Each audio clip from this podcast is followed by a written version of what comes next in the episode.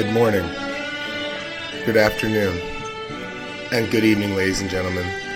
Coming to you live from Atlanta, Georgia. It's the rundown with your boy Reed, and I'm your host, your boy Reed. Super excited to be coming back at, at you guys. I know it's been a while since my last episode. It is Monday. Uh, excuse me, Monday, May 13th, coming to you as a recent college graduate of Georgia State. Your boy Reed made it to the finish line, finished school, walked last Wednesday. What a crazy week it's been. Crazy weekend it was. Uh, a lot of family came into town, friends were around, so many parties.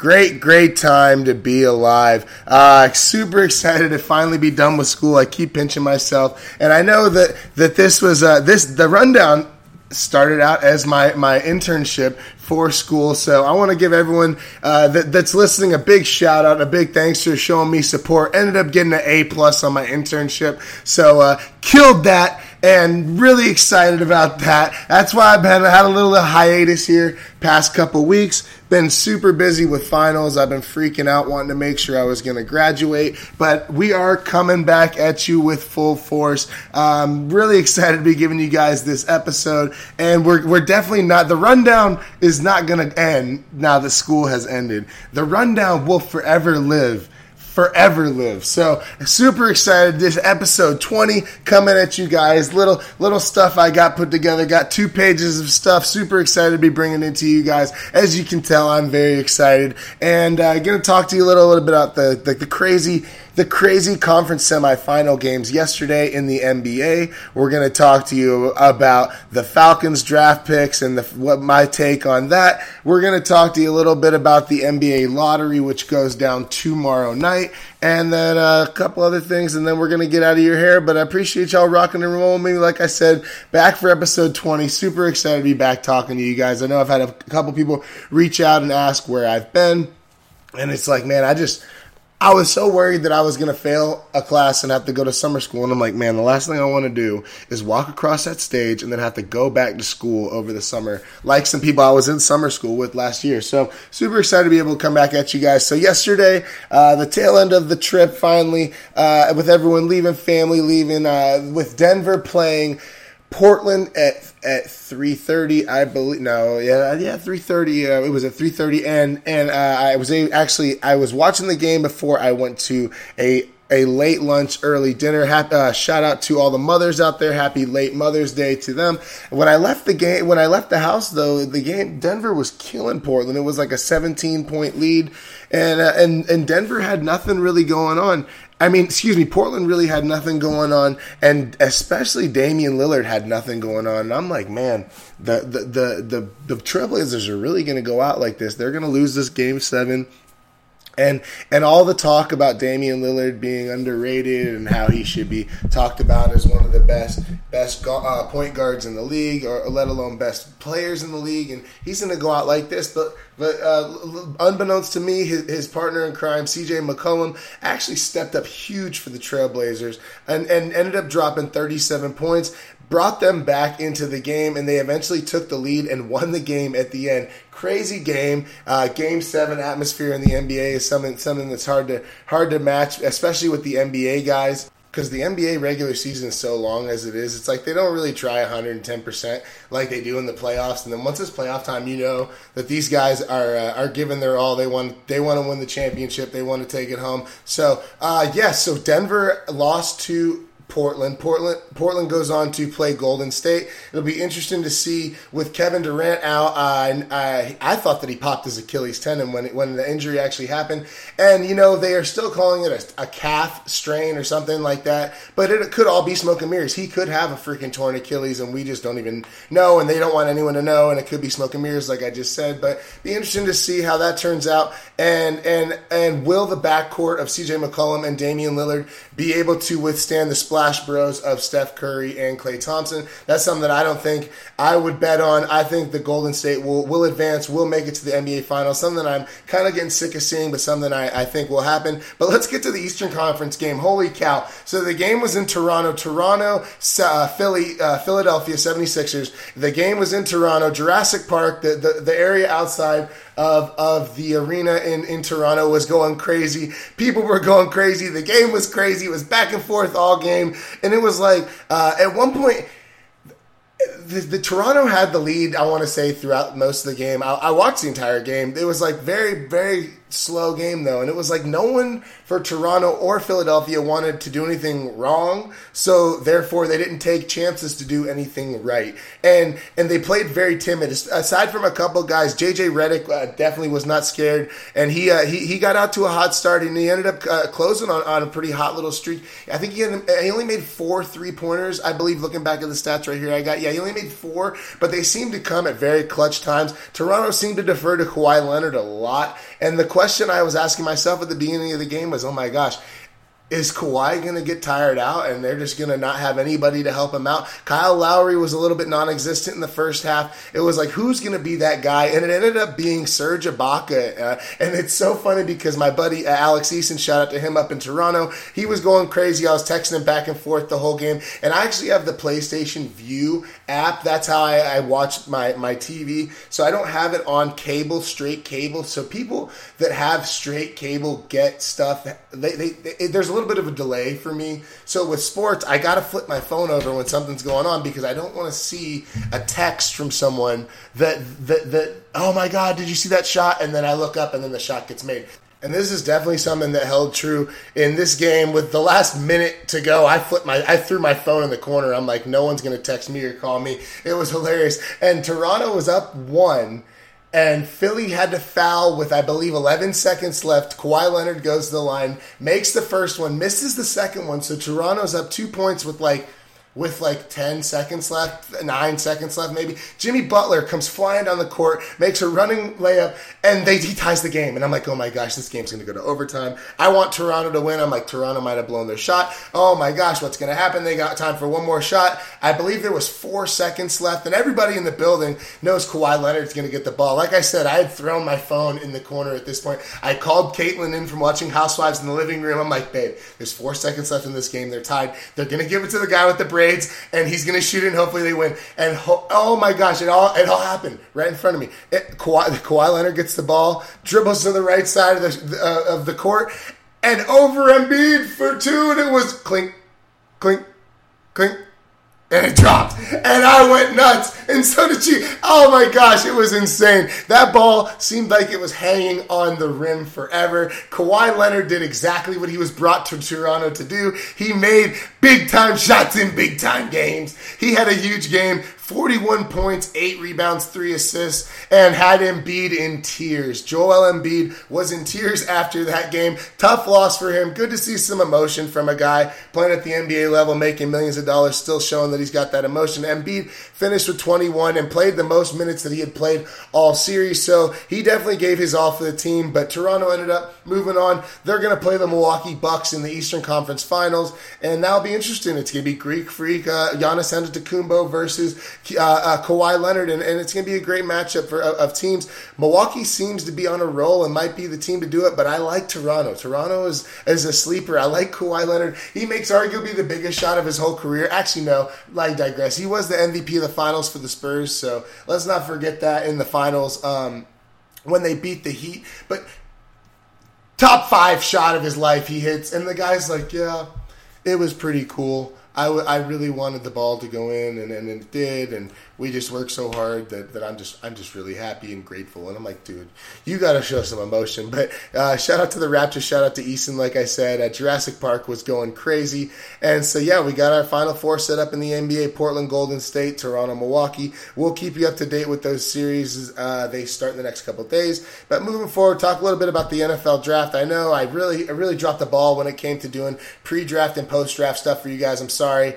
I just had to graduate college. I've been in school for so long that I'm like, I am not going to let these stupid finals mess me up. So I, I, I had to prioritize that. It is what it is. But the Falcons, you know, everyone wanted uh, the big splash pick. They wanted him to trade up. They wanted some sexy stuff to happen with the Falcons, and they ended up going the safe route. And they they, they scooped Chris Lindstrom from Boston College, and, and uh, who was a guard, and and uh, Kaleb McGary, the tackle from Washington. They moved up to get him in, in the back end of the first round.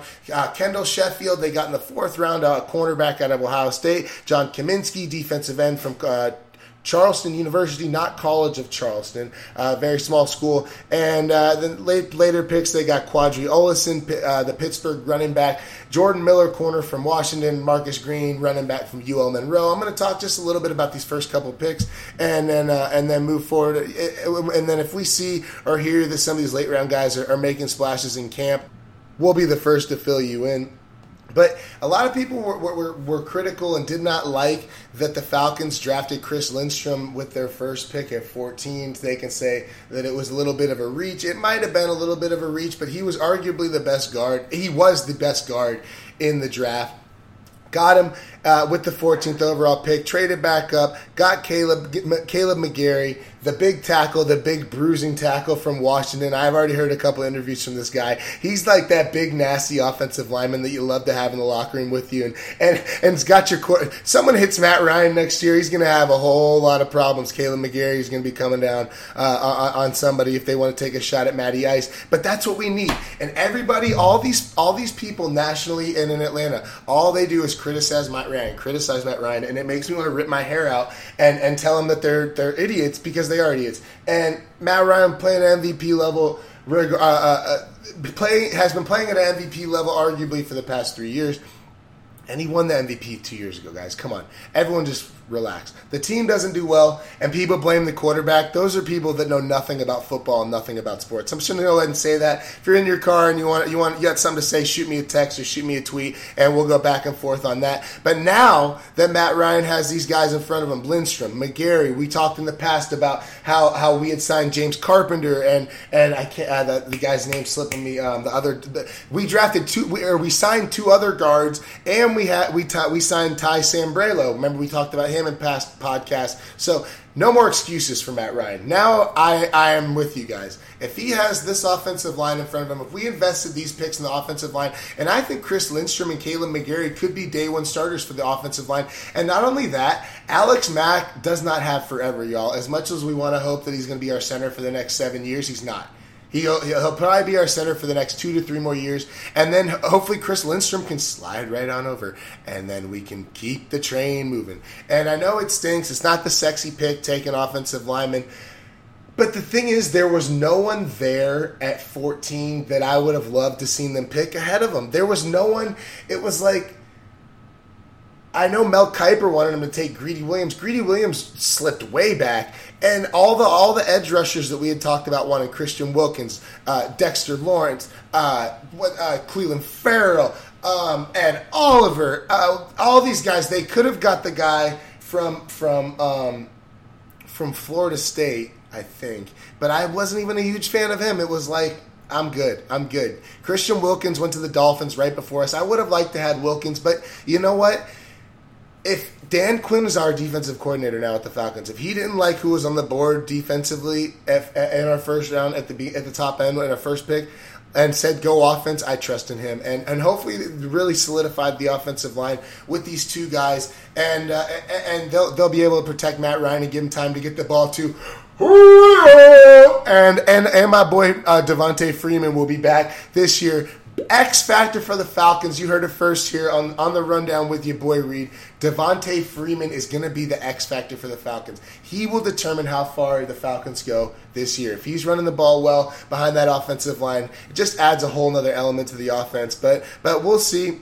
After going offensive line with their first two picks, the Falcons they, they didn't have a pick till the fourth round. They ended up picking up Kendall Sheffield, a, a real athletic, instinctual corner out of Ohio State, someone that maybe doesn't have the technique, but he has the instinct. So someone that uh, Dan Quinn can coach up, someone that's played behind people like Marcus Latimer, who plays for the Saints and has, has been a great corner for two years. Denzel Ward, who was a stud for the for the Cleveland Browns last year. So he doesn't have much film, because he had first rounders playing in front of him at Ohio State. So hopefully he learned a couple things from them. Be interesting to see how he develops maybe as a nickel guy, someone someone that can uh, step in, especially if Isaiah Oliver struggles with Albert Robert Alford being gone. Uh, Sheffield might be someone that can step in and play as a fourth rounder. That might be a little too much to ask, but uh, got John Cominsky after him in the fourth round. Like I said, defensive end out of Charleston big, lanky, uh, not not so much lacks athleticism. I want to say. I mean, to be in the NFL, you have to be an athlete regardless. But someone that doesn't really wow you with the numbers, but is kind of a bruiser. Um, very raw. Played at a small school, so kind of tough to tell with the film.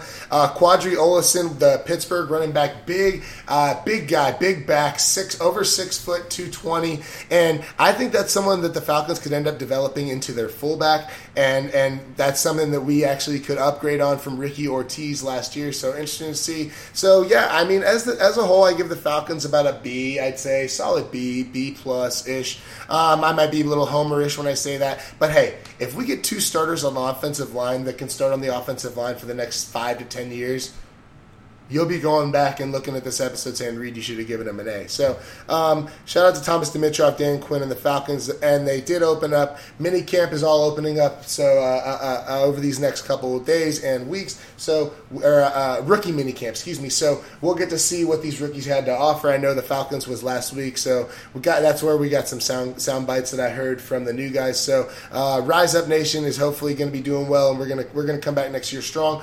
And uh, moving forward, we're going to talk a little bit about, uh, excuse me, talk a little bit about the Atlanta Hawks nation and the NBA lottery tomorrow. And the whole question is who's going to get that number one pick? Because the number one pick is essentially Zion Williamson. A transcendent player for, for any organization that's going to get him. The the Hawks have a 10% chance to get the first pick in the first round, but Everyone knows the NBA lottery's fixed. I don't foresee the Hawks getting the pick. I'll be going crazy if they do. I'll be super excited. I'll be giving you a podcast on Wednesday.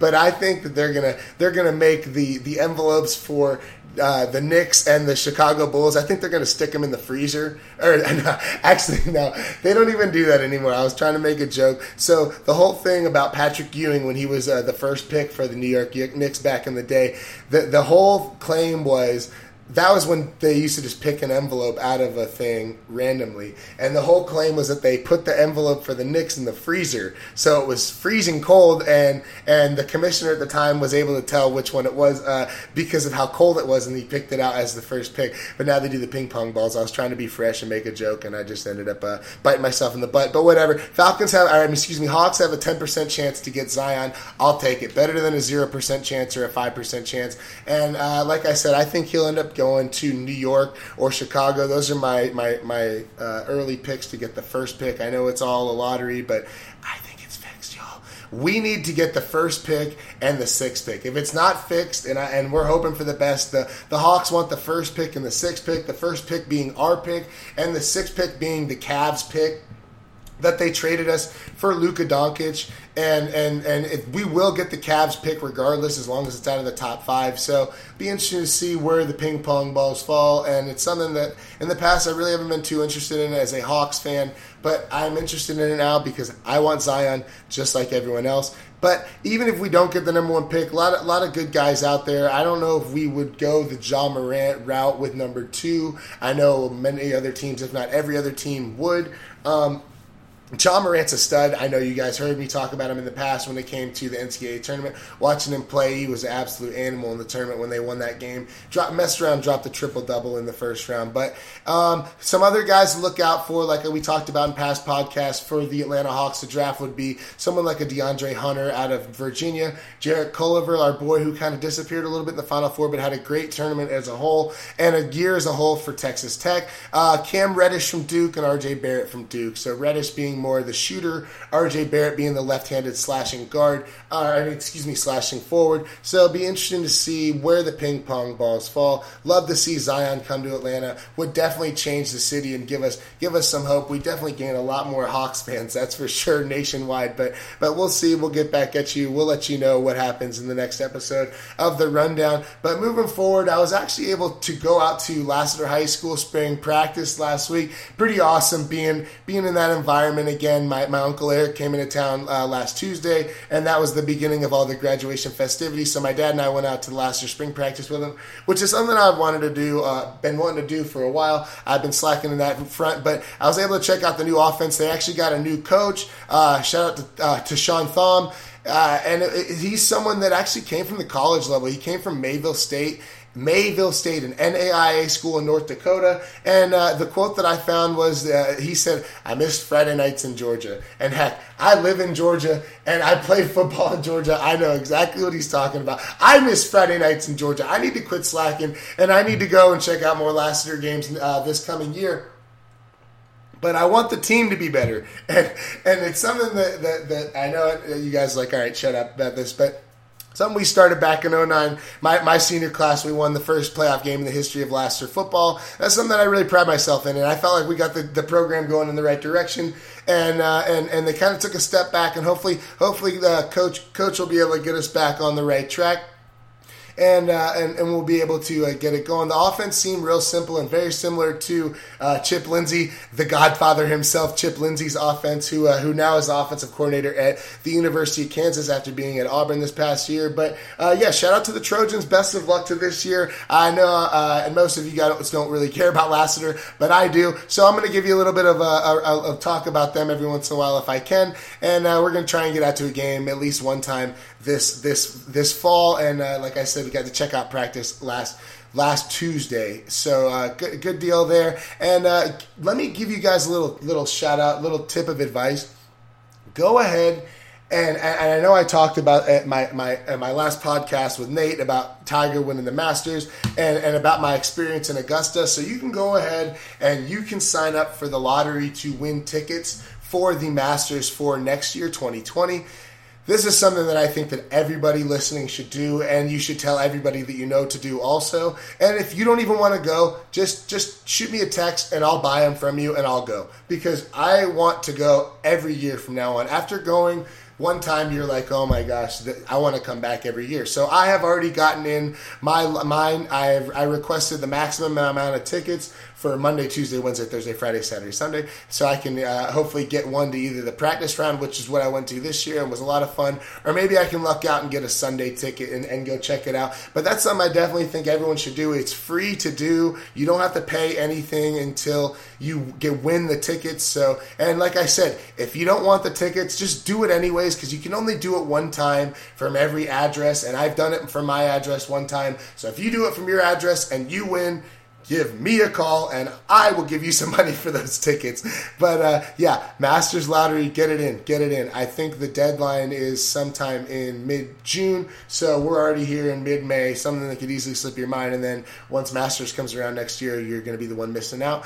Um, well, a couple more things, and then I'm going to let you guys go right here in 22 minutes. Been an awesome show. I'm so excited to be back at you guys and uh, and giving you guys some content. And uh, and and like I said, we will be back at you at least once a week with the rundown. Sorry, I've been slacking. School had to take a little priority, and it's funny because I want to give a shout out to Julian Edelman. He actually graduated from Kent State, so I went to school for technically.